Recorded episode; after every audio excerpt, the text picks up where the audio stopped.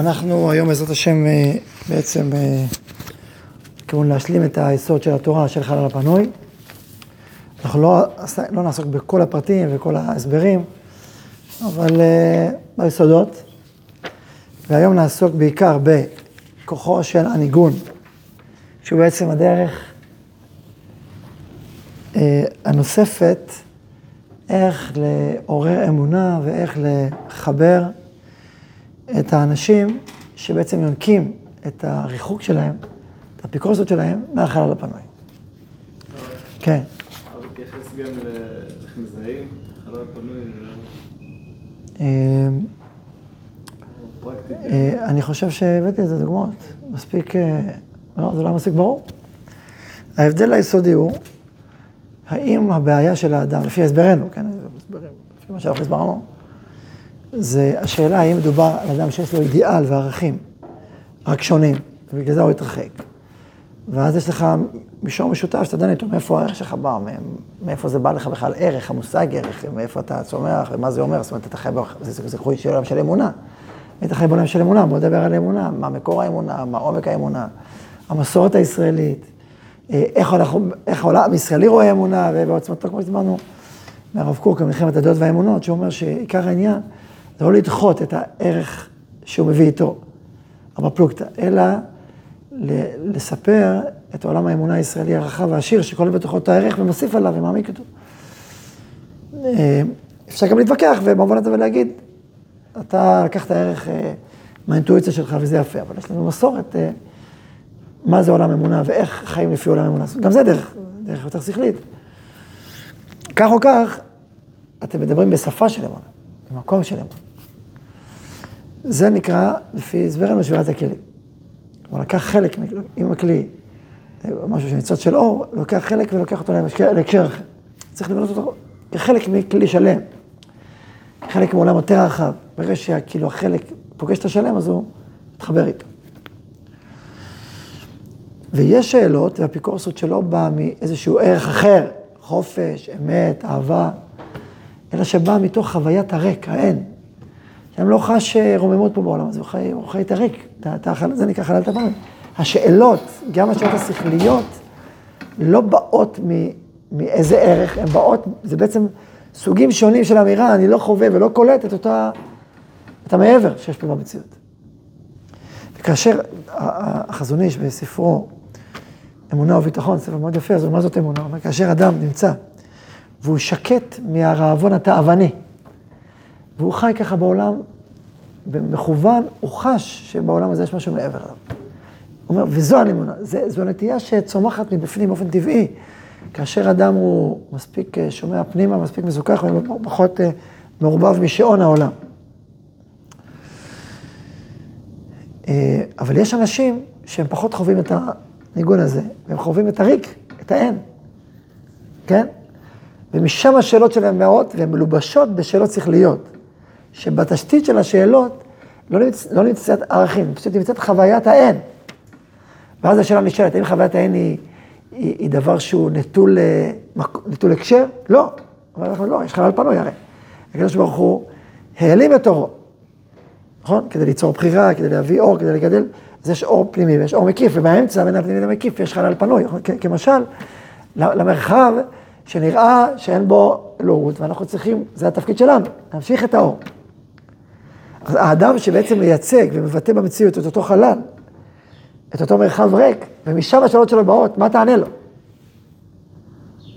אתה לא יכול לדבר איתו בשפה של אמונה, כי הוא לא חווה את האמון, חווה את החוסר.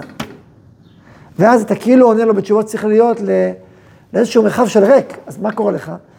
הוא כאילו מגיב לך חזרה ב... אתה לא לעניין, אתה בכלל לא, אתה לא חווה שיש פה ריק גם בעולם, גם. שזה בעצם השאלה שלי. אז אתה נכנס לתוך הבור שלו. ובמקום לרומם אותו, את, הוא מעורר בך את החלל, את המרחק. זה הבעיה, ולכן כל בעיה לא ישובון, כי אתה נכנס לחלל ויש חלל. עכשיו זה נכון שהחלל הוא רק כלפי חוץ, יש בפנימיות העניינים, בכל, בכל השם נמצא, אבל בלבוש, בלבוש, בצורה של ההופעה, של הבריאה, אז יש בו צמצום. בהמשך הוא אומר שעתיד לבוא, הוא מסביר את זה, הנני מחר, ומחר הרבה בגבולך. זה דורש את זה על זה. מה זה הרבה, הוא אומר? הוא אומר, מחר זה עתיד לבוא, דווקא, והרבה, כתוב על הרבה, שהנמלה גם, שהלבוש שלו והוא זה אחד. כאילו, האור שלו והוא זה מיני הווה, כעדן קמצא דלבושי מיני הווה. הלבוש, זאת אומרת, בעתיד אנחנו נגלה שהלבוש והדבר עצמו הוא חד. נזהה גם את החלל כחלק מאותו לבוש והופעה. כן, דיברנו פעם על זה, כבוד השקוד אלוהים אסתר דבר, אבל זה כבוד אלוהים. זה העתיד יגלה. אבל בשלב הזה, עדיין הלבוש הוא כאילו, יש איזשהו פער בין התוכן ללבוש, ואז יש לך סוג של צמצום. בסדר? עד כאן. זה חזרה. עכשיו, ואז אמרנו, אז מה, מה עושים לאנשים האלה? אז רובו דה עלמא לא נכנסים למרחב הזה, אז מה הם עושים? הם, הם חיי חיי אמונה. עכשיו, כל אדם יש לו, יש חלל פנוי, אז איך אתה עובר את החלל פנוי? דרך האמונה. האמונה היא סוג של חיבור למעבר, אז אתה חי חיי אמונה, אז אתה... אז החלל פנוי הוא חלק מאותו מעבר. אבל אתה לא נכנס לשאלות ותשובות, לדין ודברים, למשא ומתן, כן? זה נקרא עברי. אבל יש צדיקים שהם חיים בעולם השתיקה. כמו משה רבנו, שהם בעצם, השתיקה, הסברנו, לא מאיימת עליהם, אלא הפוך, היא מהדהדת, היא כאילו סוג של עולם שלתוכו נכנסים הדיבורים. ביארנו את זה, כמו בין מילה למילה יש שתיקה, בין, בין דבר לדבר, אמרנו שיש אבלים יש שתיקה. כלומר, אם סתם, אם השתיקה הקלאסית היא לא להגיד משהו, נכון, זו השתיקה הקלאסית. עולם השתיקה הגבוה הוא להגיד, אבל באופן של שתיקה. כלומר, זה עולם מלא, אבל לא, לא מלא באופן הרגיל. אז הצדיקים שחיים בעולם של שתיקה, הם בעצם חיים בחלל, אבל שהוא לא באמת פנוי. הוא כאילו פנוי. והצדיקים האלה, הם יכולים להתכתב עם השאלות והתשובות של אותם אנשים שהשאלות שלהם יחד הפנוי, כי אצלם החלל, לא רק שלא מהם, הוא, הוא חלק מה, מהרקע לחיים הפנימיים שלהם. לכן זה לא בעיה, לכן הם מתכתבים, הם מתכתבים, ויכולים אפילו להגיד דברים מפתיעים, דברים מוזרים. כשאדם רגיל, הוא, הוא, יהיה לו קשה לשמוע ולהבין. אפשר איזה דוגמה, אולי, דווקא סוג של תורה, לא של שתיקה, אבל תורה מהסוג הזה, זה התורה של הרב קוק, שמדבר על שמי שאומר, יש אלוקים, זה כפירה. כאילו, בזווית הזאת, מי שאומר יש, מי שאומר אין, שניהם צודקים. אני אסביר את זה קצת, בלי להרחיב, כי זה לא הנושא עכשיו. אני אומר לך להגיד, מי שאומר את זה, זה הפוך. כל הדתיים, נקרא לזה, יזעקו. אני אומר לך, לא הבנת. כשאתה אומר יש, כשאתה אומר יש, ואתה בעצם מתכוון ליש מול אין, כן? אז בעצם מה התודעה שלך? כאילו יש, יש עולם, ובתוכו כביכול יש אלוקים, או, או אין אלוקים. הכנסת או הוצאת את האלוקים מהעולם שלך. זה הגשמה, גם היש שלך הוא הגשמה וגם האין שלך הוא הגשמה. כמו שאמרתי על האסטרונאוט הרוסי, שעלה לך, אמר, אני לא רואה את אלוהים. אז איזה אלוהים הוא לא רואה? את אלוהים שהוא דמיין על, על הירח. אז אפשר לדמיין אלוהים על הירח, אפשר לדמיין בכלל, עצם זה, עצם זה שאתה אומר, יש, כאילו יש מציאות, ובתוכו יש אלוקים. הדימוי הזה עצמו הוא דימוי שיש בו הגשמה. אלוקים מעבר אלינו. אנחנו חיים בתוכו, לא חיים בתוכנו. אז כשאתה אומר אין ומתכוון לאין מול היש, כשאתה אומר יש, אז גם זה, זה, זה הגשמה. לכן האין לא פחות נכון מהיש, בהקשר הזה. אז לכן מי שאומר אין הוא גם צודק. אני לא אומר יותר צודק, אני אומר הוא גם צודק. אתם מבינים מה אני אומר? אני... בסדר, אתם איתי, שהוא ג' פלוס, נכון? אוקיי. אז זה דוג... הרעיון הזה, האמירה הזאת, הדיבור הזה, הוא דיבור שמתכתב עם המקומות האלה, כן? ואז אדם שאומר אין, אין, הוא אומר, כן, אני מסכים איתך לגמרי, אני גם חושב ככה. עכשיו צריך להעמיק בזה עוד, אני, אני לא, לא, כאילו, אתן לך רב איך כמובן. כי זה לא פשטני. זה לא פשטני, זה לא רק להגיד, זה יש פה דברים יותר עמוקים. זאת אומרת, זה, זה חיי אמונה, זה לא, זה, הדיבור הוא, הוא ביטוי של חיי אמונה פנימיים. כי אדם יכול לדבר, אבל אם הוא לא חי שם, זה לא העניין. תודה רבה, מימי. מימי, תודה רבה. ברוך אתה, אדוני אלוהינו ואלך העולם, שהכל נהיה בדברו.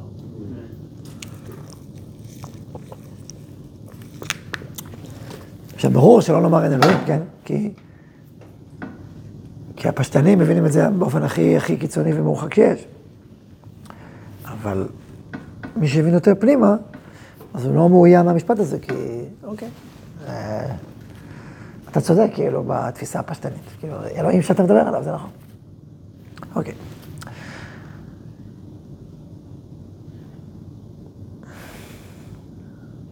סיפרתי לפרופסור הזה שפגשתי אותו, שהוא אומר שהוא אתאיסט, אבל מלא אמונה. זה ברור לך כשמש. הוא גם עצור, אני מאמין גדול. זה, זה פשיטה. רק בחשיבה הפשוטה, פשוטה, אה, אז כאילו, אתה, אתה רואה את הסתירה הפנימית המהותית בתוך הדיבור. עכשיו, זה לא חלל פנוי, זה שוויית כלים. כי הוא מלא אמונה. אבל יש, הוא אומר לך, הוא מותר אדם מן הבהמה, אני מאמין בזה, הוא מאמין במשמעות. הוא... אז יש לו קליטה רוחנית שחווה את המעבר של המציאות. והוא מונע ממנה, והוא מוכן להתמסר עליה, ו... זה, מה זה אתאיסט? זה סתם מילים. אתאיסט, הכוונה היא לא אלוקי שבא להם מבחוץ, הוא אומר לו מה לעשות כל יום, באופן הזה, המסוים הזה.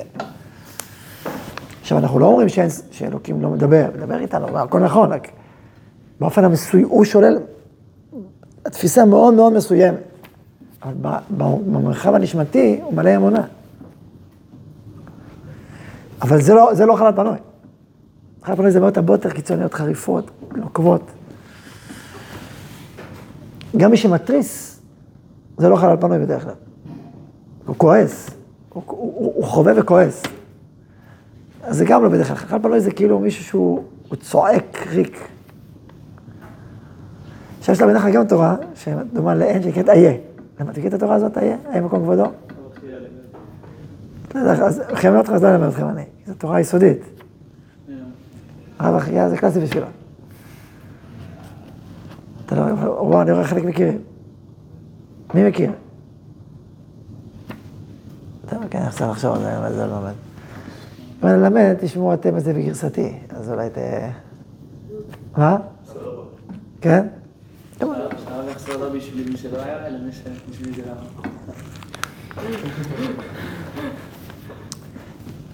אם אתה היית לומד, זה טוב. עיניים- בסדר, לא נדבר על זה מה? הרב מדבר על עיניים כבויות כאילו? אה, זה, זה אולי בסוף, אחרי שהם מתייאשים, כאילו. זה כבר אחרי שאדם מתייאש, כאילו. ממש רואים את זה, ריק בעיניים כאילו. כן, זה שאדם מתייאש כבר. אבל בשלבים הקודמים הוא צועק, הוא חווה את החלל, הוא... הוא, הוא חי, או ש... זה יכול להיות גם שהוא חי חי, חי חיצוניים מאוד, הוא כאילו שם נמצא. אוקיי, אז זה, דיברנו על אנשים של השתיקה, שהם חיים בזה, משה רבנו, צדיקי הדור, אנשים גדולים במיוחד, ש, שגם איסורי הצדיקים קשורים למרחב הזה שחל הפנוי. ושהוא רואה את רבי עקיבא מתייסר, אומר לו, שתוק, זה צריך, זה עולם אחר, זה לא עולם שאתה מכיר.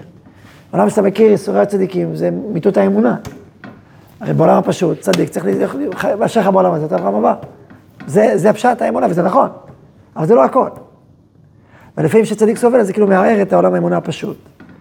ופותח אותך לעולם אמונה יותר גבוה. כאן נסגר. אז או שאתה עובר את זה דרך אמונה תמימה, אמונה תמימה, כמו שראיתי, נגיד, אה, שמעתי, ראיתי עכשיו סרטון של הרב אה, האדמו"ר מק- מקלויזנבורג, זכר צדיק קדוש לברכה, זה שהיה בשואה והקים את אה, בית חולים... מצאנז, בית חולים לניאדו, והקים את קריית צעז, יש רב פעלים. אדם שאיבד את אשתו ועשרת ילדיו בשואה. אחד עשרה. את אמו, את אחיו. והקים מאפר עולם. לא. הוא אדם, אז הוא מספר שהוא גם שואה בתוך, בתוך המחנות, בתוך הזה, בתוך הזה. אומר, פעם הש- השכבתי על ה... הרגו איזה 600 יהודים, והשכיבו אותי על זה, ונשמר איזה, איזה אחד לשמור עליי. זה. אני אמרתי ישר, אמרתי, באתי איתו שמלמד, בהפכה וגיד רוחי, תהיה ביתי כפרתי. אחרי שכולם הלכו, פתאום, קום, קום, תחזור. הוא אומר, קודם כל, מה זה נס גמור, אין דבר כזה בכלל, זה, זה אומר, התפעלו עליי בשמיים. אבל משהו, משהו אומר, אני כל הזמן חי עם אמונה. בהתגייס על מוות, עכשיו אולי לחיות באושוויץ זה חלל פנוי בעצמו. כלומר, זה ודאי חלל פנוי ענק. אבל, אז הוא חי מלא מלא, בתוך הייסורים. אבל יש, יש לפעמים מרחבים שאתה לא מבין בכלל מה קורה, כן? ואז זה, זה מייצר חלל. ודאי שהשואה יצרה חלל ענק. היא, היא, ברור שהיא מהדהדת חלל מאוד מאוד מאוד גדול, אין ספק. אמר אחד אה, מגדולי הסופרים של השמאל, שנפטר, לא יודע, מה שנקרא אדמו"ר של השמאל, אז פעם היה איזה דיבור בינו לבין איזה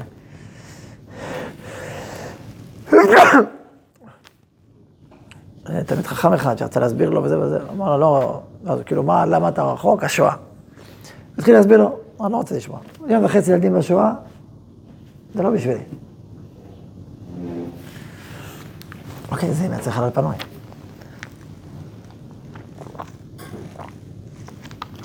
לכן, איך שאני לומד את רבי נחמן, שהוא מדבר על איסורי רבי עקיבא, אז הוא כאילו אומר למשה, רבנו, לפי ההסבר הזה, זה לא עניין של דיבור. לא, זה לא עניין של דיבור, זה עניין של חלל. זה סיפור אחר. עכשיו, גם לחלל יש תפקיד ומשמעות. רק הרבה יותר נסתרת הפנימית, היא לא פשוטה. גם האדמו"ר מצאנז שם אומר, אני לא יכול להסביר. אני לא מנסה להסביר גם. אני לא מבין את מעשה השם. הוא, אני לא צריך להסביר אותו. הוא, הוא, יודע, הוא, הוא, הוא יודע מה הוא עושה. הוא יודע מה הוא עושה. לנסות להסביר כאילו זה כמו לדבר בשברי כלים. אבל להגיד לך, לא, אבל, אבל האמונה עוברת את זה. האמונה עוברת את זה. אבל מי שזה לא עובר אצלו, הוא חווה את זה בכל התוקף, אז הוא חווה את החלל פנוי שנוצר מהמרחב הזה. נוצר, או מהדהד, המרחב הזה מהדהד את החלל הזה. זה נקרא איסור הצדיקים, ולכן הרבה פעמים הפתרונות זה או אמונה פנימית שעוברת את זה, אה, או עולם של שתיקה. עולם של שתיקה והתכתבות עם עולם הזה של השתיקה, אבל לא מתוך הריק של השתיקה, אלא מתוך, מתוך מרחב אחר. אז זה נקרא הצדיקים הגדולים, משה רבנו. דיברנו על המחלוקת, זה כבר דיברנו גם כן, מחלוקת בין צדיקים, שזה גם יוצר חלל, לא נחזור על זה עכשיו. ונדבר עכשיו על הדרך, אם דיברנו מקודם שהצדיק הגדול, אה, משה רבנו, אז הוא כן יכול לעיין בשאלות ובתשובות, ובעצם זה, וזה איך שהוא מהשאלות ובתשובות האלו, הוא בעצם מעלה את אותן הנשמות ששקועות שם בחלל הפנוי, מי שצריך לדאוג להם. וזה יכול להיות באופן סגולי פנימי, עצם זה שיש נשמה קדושה כזאת שנמצאת בתוך המרחב הזה, זה כבר מעלה אותם, אבל אנחנו רוצים להסביר את זה יותר עמוק, שלצדיקים האלה, החלל הפנוי הוא חלק מהעולם הפנימי שלהם. אז לכן מי שמייצר ומי שמהדהד את המרחב הזה, הוא רק מזין את האמונה שלהם. שהוא לא יכול להצטמצם בעולמות של דיבור, אלא מעבר לעולמות של דיבור. ואז גם החלל הפנוי הוא חלק מה, מהסיפור. ואז גם מי שמייצר אותו, הוא לא מבחוץ, הוא מבפנים. דרך ההתבוננות שלו על זה. אתם מבינים אותי? אני מבין יותר מדי. לא הבנתי את המשפט האחרון. אה, אני אנסה להסביר את זה בדרך אחרת.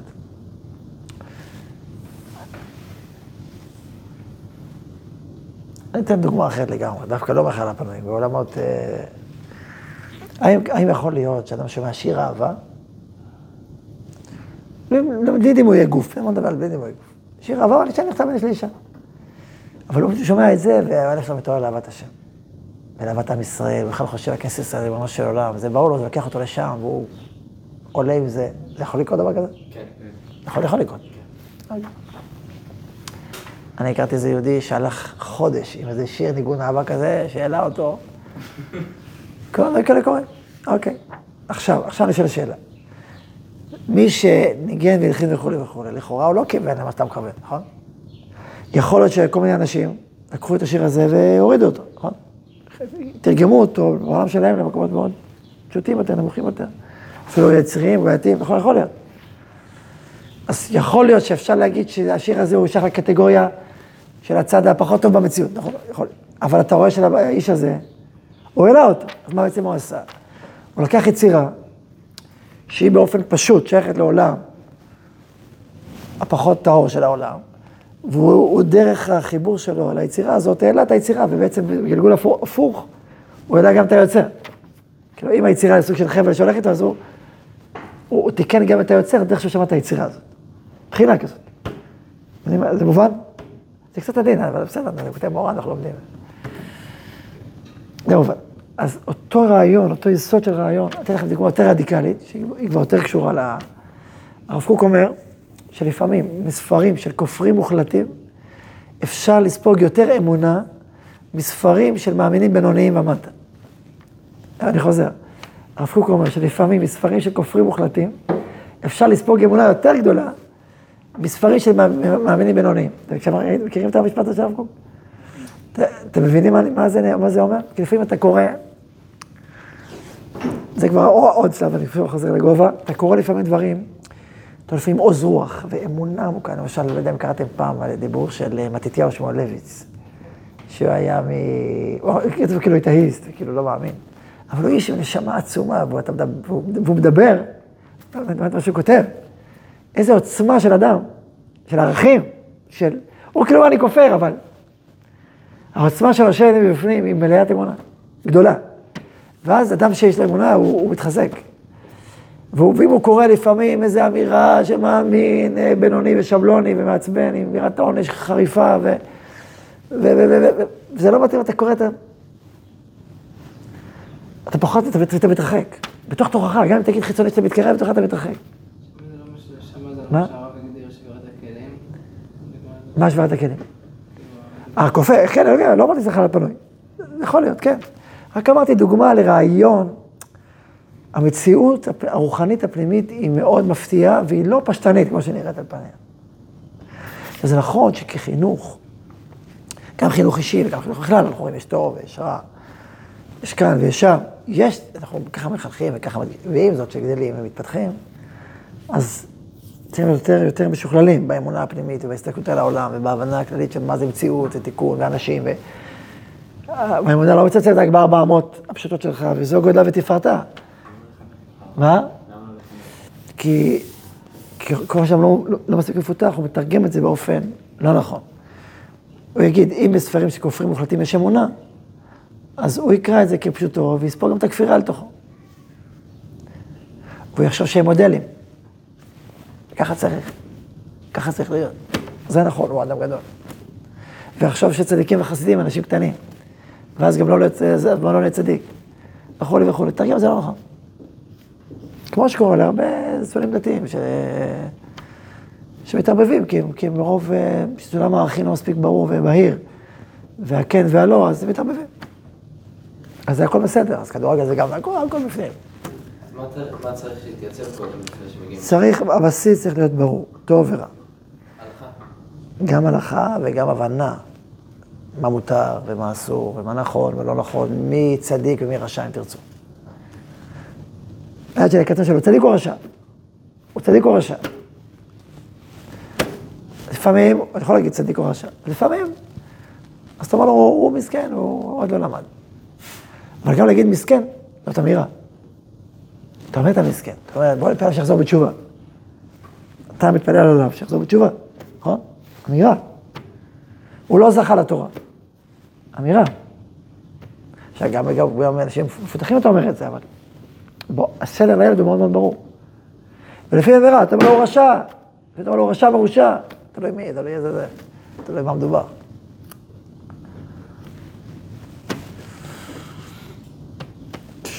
גלגלנו. גלגלנו, גלגלנו, גלגלנו.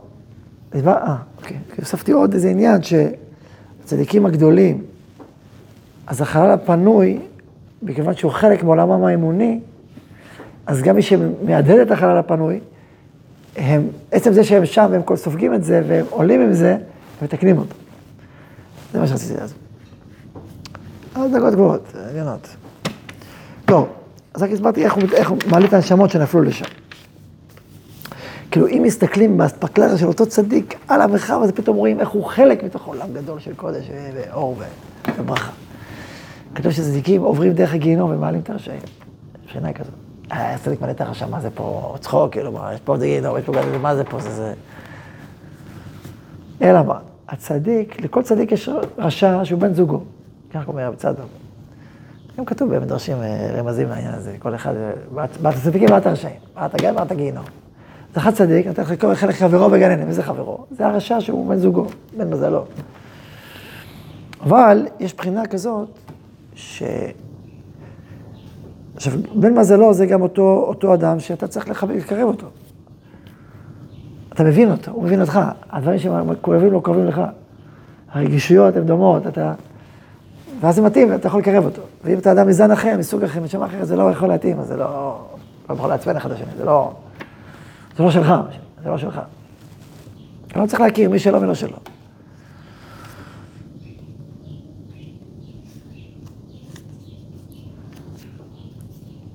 ו- ובגלל זה גם, הצדיק יכול להבין את הרשע הזה מסכן, למה הוא לא זכה, למה, למה... אתה מבין לשיחו ושיגו. ואז יש בחינה כזאת ש... טוב, לא נגיד את זה, יאללה, בוא נמשיך. הניגון, נדבר על הניגון. וידע שידי הניגון של הצדיק שהוא מבחינת משה. הוא מעלה את הנשמות מן האפיקורסית הזאת של החלל, הפעם אנחנו בסעיף ה', בו אל פרעה, ס"ד סעיף ה'.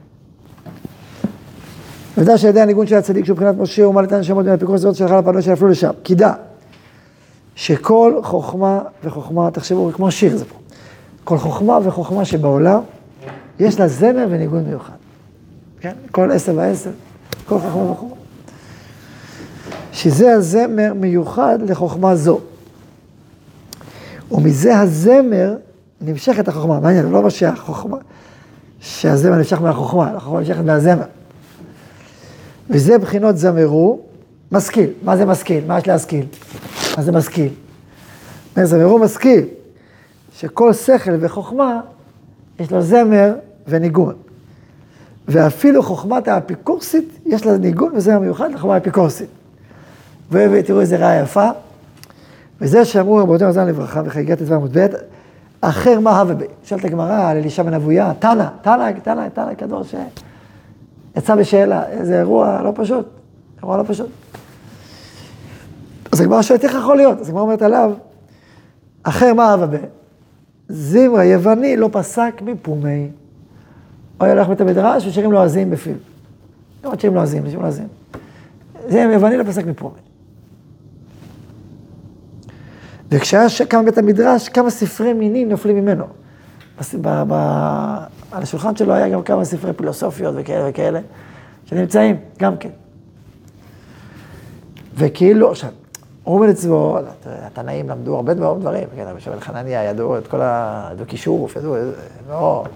זאת אומרת, עצם זה ש... אבל יש פה בחינה, מה הוא רוצה להגיד? שיש קשר בין ספרי המינים לזמר יווני. נכון? ברור שיש קשר, גם פשט יש קשר. מה זה ספרי מינים? מחוכמת יוון, מה שהיה שם, נכון? אז יש לו זמר יווני, ויש לו ספרי מינים. בא רבי נחמן ואומר, יש קשר בין הספרי מינים לזמר יווני. מה הקשר? לספרי מינים יש זמר.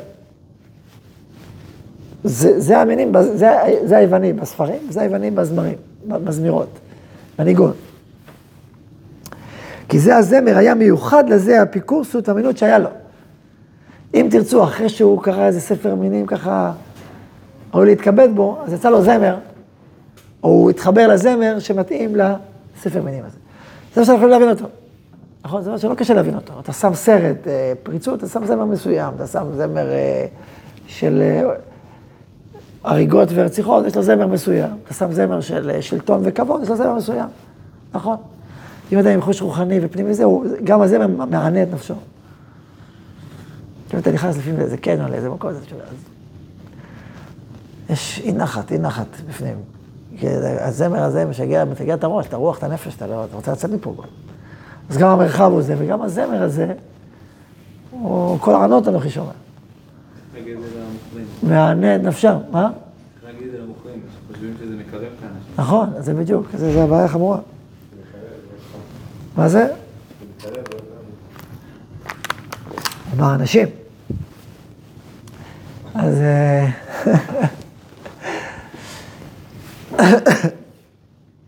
מה שאני רוצה לומר זה קומת האיש הגבוה. כולם אנשים. על כל פנים, אה,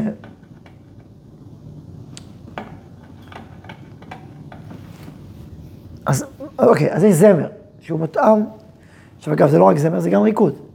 כתוב על בת פרעה, שנשא אותה שלמה המלך, שהכניסה לו באותו לילה 70 מיני ריקודים, רקדה לו בת פרעה לשלמה המלך. ואמרה לו, כך עושים לעבודה זרה פלונית, כך עושים לעבודה זרה פלונית. כל ריקוד וריקוד היה לעבודה זרה אחרת. 70 כמובן, כמו 70 אה, אומות. כלומר, פרעה מול שלמה, פרעה היה כמו האימפריה העולמית, ושלמה מצד שני, זה מול זה. כיוון עשה את בת פרעה כדי להכניס את בת פרעה ולהכניס את כל העולם כולו פנימה. ולכן, את בית המקדש, ואז התעורר הכוח הרוחני הכולל של ישראל, הוא להכניס את פרעה בפנים, ואז לתקן את העולם. אממה, קרה להפך באיזה בחינה, ואז הוא ישן עד ארבע שעות. כי היא עשתה לו כמו, כמו שחזרנו שם סופרים, עשתה לו כאילו, כאילו זה לילה, כמו פה, שם, זה פה, יש כאילו לילה ויום, יש כזה בחינה כזאת. אז, אה, ואז לכן הוא ישן עד ארבע שמות, ואז תמיד ששחר שקרא ארבע שעות, בו ביום היה. ואז נכנסה אימא שלו, והעירה אותו, וייסרה אותו. על המלכים שתו יין, שבת פרעה לא תערבב אותך, וככה וככה, בסוף, וכתוב שבאותו לילה, את הכך של רומי, ו... היה איזה מבחינה של שיטה של בת פרעה. כל פנים כתוב 70 ריקודים, הכניס אלוהים ל-70 מיני עבודה זרה. כל עבודה זרה יש ריקוד. כמו שאומרים מזמר, ויש חוכמה. הבאתי שאפשר לראות את זה. כאילו, אתה שומע איזה ניגון, איזה ריקוד יוצא מהניגון. אתה רוצה לדעת אם הניגון הזה הוא טהור או לא טהור? תן לגוף לנגן, לרקוד את הניגון, ותראה מה יוצא. או גם הפוך, תראה את הריקוד שיוצא ותבין מה זה הניגון.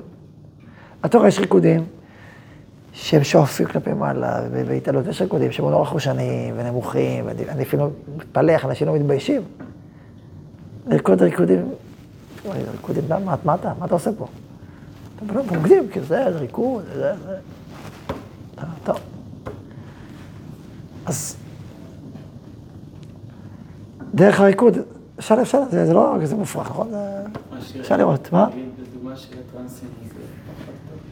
כי הבידוד. אני, אומר שאתה יכול לראות דרך הריקוד על הניגון, והניגון על הריקוד. נכון? תעשה זה בעצמך, תשמע ניגון מסוים, תראה איזה ריקוד יוצא, או תראה מישהו שרוקד, ותשמע ניגון אחר, תראה איזה ריקוד יוצא, ותבין שיש קשר בין הניגון לריקוד. הריקוד זה שפת הגוף של, הנ- של הניגון. אה, השאלה גם, כן, מתי מחליטים שריקוד זה לא טוב? ריקוד הוא טוב, ריקוד הוא מצוין. מה? הריקוד זה דבר טוב, מה? טוב. לכבוד... אה, היה אמר לראות איזה ריקוד יוצא. כן. באמת, באמת, לפעמים, זה פעם דיברנו על זה, היו חתונות מסוימות, שאתה מסתכל, אתה אומר, איזה מין ריקודים, מה קורה פה? זה דיסקו כאילו פה. איפה, איפה הקדושה, איפה הטהרה, איפה ההתעלות, איפה ה... סיפור אחר לגמרי. זה לא הסיפור שלנו. יש ריקודים שאתה אומר, וואו, איזה ריקודים. בית בית המקדש, יהודי יושב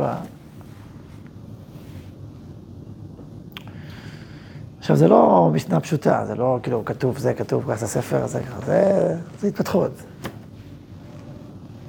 גם תלוי ברגישות. יכול להיות גם שיהיה מחלוקת.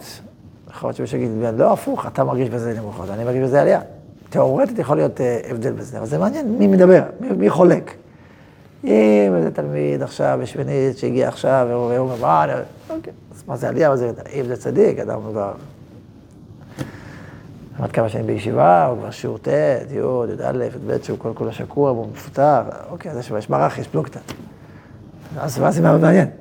אז זה באמת יפה לראות שיש צדיק אמיתי, שהוא בן אדם בדרגה, שדווקא הניגון הזה שאותך מוריד אותו מעלה מאוד, זה נפלא, זה ייחודי. זה מעניין, אז יש, אוקיי, יש פלוגה, אז כנראה שיש בזה צדדים גבוהים, שאתה לא קלטת והוא קלט. ולהפך, וזה יפה, זה יפה לראות שיש שני צדדים למטבע. אם יש מחלוקת, אבל לפעמים לא יהיה מחלוקת בכלל. פשיטה, זה פשיטה. לא כל, לא כל אחד שאומר, אני, זה, זה, לפי מה זה אומר, הוא עוד לא, עוד לא השתחרר מכל התרבות שהוא שטוף בה בכלל. אז בשביל זה הוא מדבר, זה לא באמת אה, מברך. אבל אם הוא ברכי, כן, אז אתה מבין, אוקיי.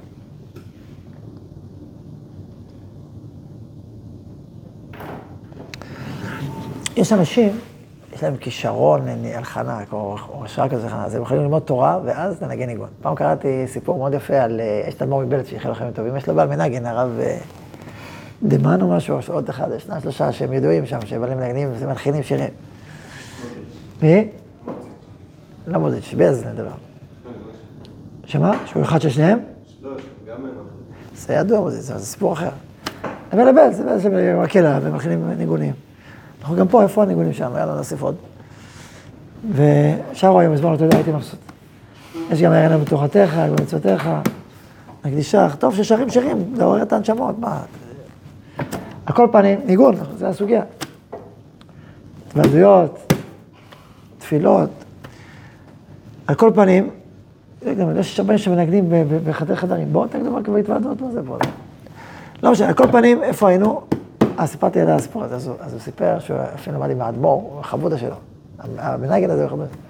למדו פעם איזה שמונה שעות רצוף באיזה 12 עד איזה 8, 6, 7, 8, ככה, אז אמר האדמו"ר, אחרי חברות כזאת אתה חייב להלחין את זה. הוא הלחין. אז אני אומר, זה ניגון שיצא מהתורה. אתה לומד שמונה שעות ברצף, תורה, בקדושה, יוצא ניגון. לא, לא כולנו, אה, אה, מראה אחי, לקלוט הניגון. צריך להיות אה, עם חוש, עם תדר, עם אנטנה, שקולט את הניגון שיצא מהלימוד. אתה יכול להגיד, זה הלימוד הזה, זה התורה, זה הניגון שלו. זה הלימוד הזה, זה הניגון שלו. זה הלימוד הזה, זה הניגון שלו. עכשיו, יכול להיות שעוד אחד בא ונגיד לקלוט את הניגון, זה בסדר, אבל אנחנו לפעמים לא, אין לנו את הכלים לקלוט את הניגון. או הפוך, לצד השני, לצד הטומאה, אתה אומר, זה, זה הניגון. ניגון ההפך. אבל צריכים איזושהי רגישות, איזושהי עדינות. אבל כן אפשר קצת, כשאתה לומד משהו ואז מישהו מנגן ניגון, זה מצטדר, זה מתחבר. מתוודות, אתה יכול להגיד איזה תורה, ואז ניגון. אפשר להרגיש אם הניגון הוא שייך, או פתאום לקח אותך למקום אחר. אה, אמרתי א', ניגון של ד'. בצורה הכי פשוטה, זה יכול, אם אתה דיברת עכשיו על דברים עמוקים ועדינים וזה, אז ניגון נשמתי יותר מתאים, לא ניגון לבדים וזה. אם דיברת על איזה אנרגיה אחרת, סיפור היה, אז עכשיו מתחיל ניגון אחר. זה מובן, זה לא כזה. ככל שאדם מפותח יותר, אז יותר בעדינות. ויותר בעמקות. ככל שהוא יותר בפשטות, אז יותר בדברים הברורים. אבל היסוד אותו יסוד, שלכל חוכמה יש ניגון. ולכל ניגון יש ריקוד. אפילו החיבור בין ניגון למילים. זה בעצם בין תוכן השכלתי לבין דיבור, לבין ניגון. צריך לחבר בין הניגון למילים. זה גם ייחוד שעושים, שהוא משמעותי, מחובר לא מחובר. אפילו אתה שומע ניגון לא מחובר למילים, זה לא רק קשור למילים. לפעמים זה בדיוק. אתה רואה את הניגון של רבי שלמה, שובי נפשי למיוחייך. אתה מכיר את הניגון? אז אתה רואה, כאילו הוא מלטף אותך, שובי נפשי, נה נה נה נה נה נה, זה מהיר. טוב. אז יש למענו לכל דבר יש ניגון. עכשיו השאלה מה נשאלה נשאלת, האם גם לחלל הפנוי ניגון? זה השאלה. מה אתם אומרים? לכל האפיקורסות יש, אפילו לאפיקורסות יש, דיברנו. גם בשבירת הכלי, גם לכלי הזה, גם לעבודה זרה יש ניגון. וריקוד, וחוכמה. האם לאפיקורסות, לחלל הפנוי יש ניגון או זה, יש היעדר ניגון? זה השאלה. לחלל הפנוי אין ניגונים. שאלה גדולה. זה לא כזה פשוט. שאלה, בואו נראה. נמצא להמשיך, שכל חוכמה וחוכמה, לפי בחינתה ומדרגתה, כן יש לה זמר וניגון השייך ומיוחד אליו.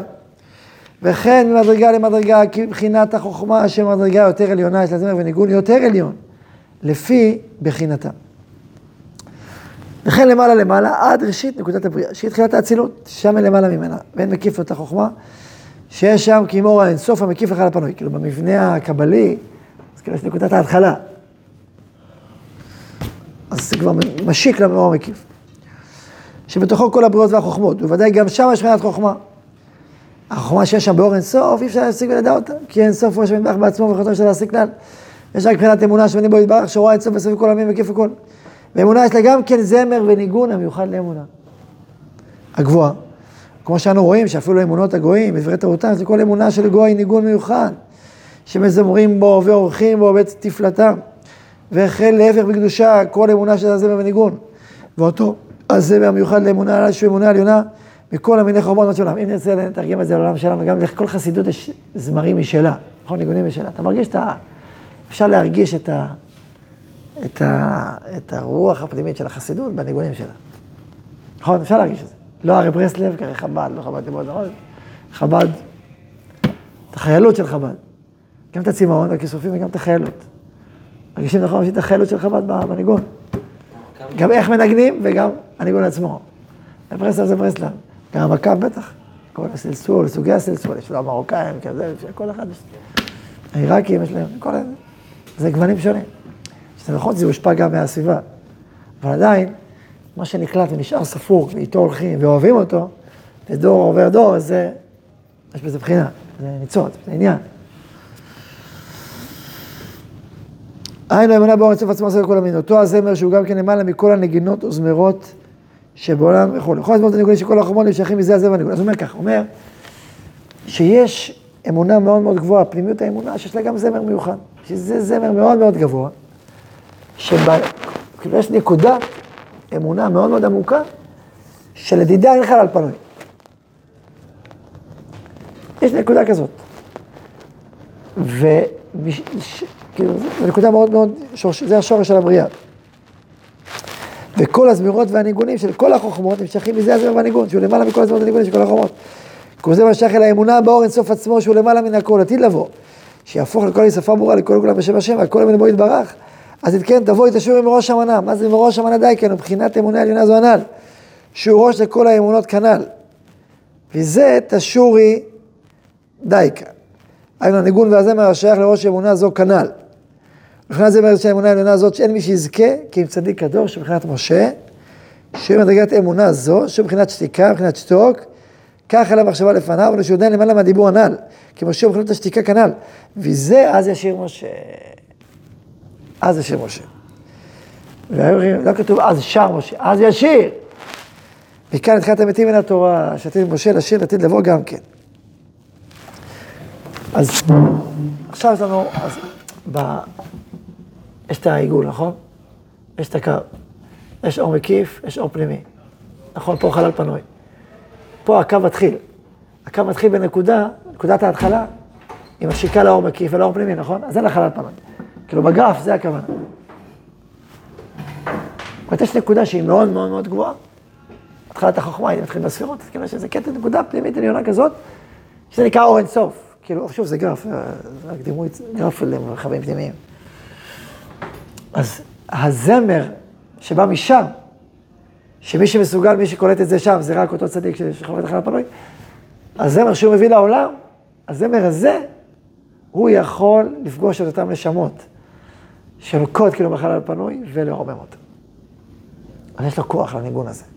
וזה קשור לסוד שירת הים, שמשה רבנו, שהוא מבחינת שתיקה שר, ושם רמוז זה שיר משה, מה זה שיר משה? כל השירות יוצאות משירת הים, זה כאילו הרמז פה. עד הש... ובעתיד לבוא, זה, השירה הזאת תהיה כל כך משמעותית שהיא כבר לא יהיה את הפערים. אז זה שיר משה, תחילת המתים מן התורה. עתיד לבוא, כולם ממשיכים בזה השיר, זה מבחינת י', מחשבה, מבחינת משה, שתיקה וכולי. ועל ידי זה יוצאים ועולים כל הנשמות שיפים בתוך הפיקוד הזאת שלך הפנוי. כי ניגונו מבחינת ראש אמונה. טוב, אז מי יכול לחדש את הניגון הזה? צדיקים העליונים, ומי יודע, אולי בתוך הניגונים שלנו יש ניצוצות מהניגון הזה. בשירת הים ודאי יש ניצוצות מהניגון הזה. בוודאי בשירת הים שנדבקים בו יש משהו מזה.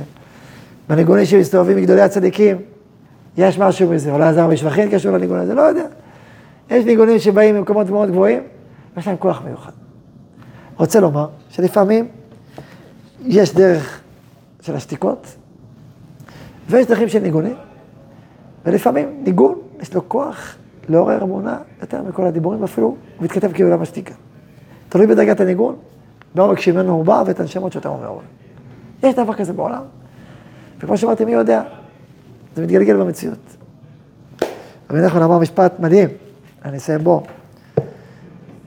אמר ככה, אמר, יש מהדיבורים שלי, מהתורות שלי, שאני אומר, נגיד רעיון גדול, משמעותי, הוא מתגלגל מאדם לאדם, זה מספר זה, אבל הוא עושה פעולה רק אצל האדם החמישי.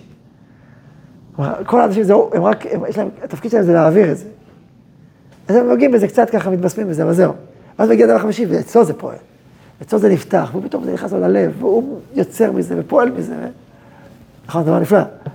זה עמוק, מדויק, פלא. אז אני אומר, אז יש פה מלאכים הרבה במשפט הזה. רק אמרת, כי אני אומר, גם הניגון, גם הניגון, ניגון, פתאום איזה ניגון, זה ניצוץ, פועל. ברוכים תהיו, אז יהי רצון שנזכה לגדולת אור האמונה, גדולת האינסוף.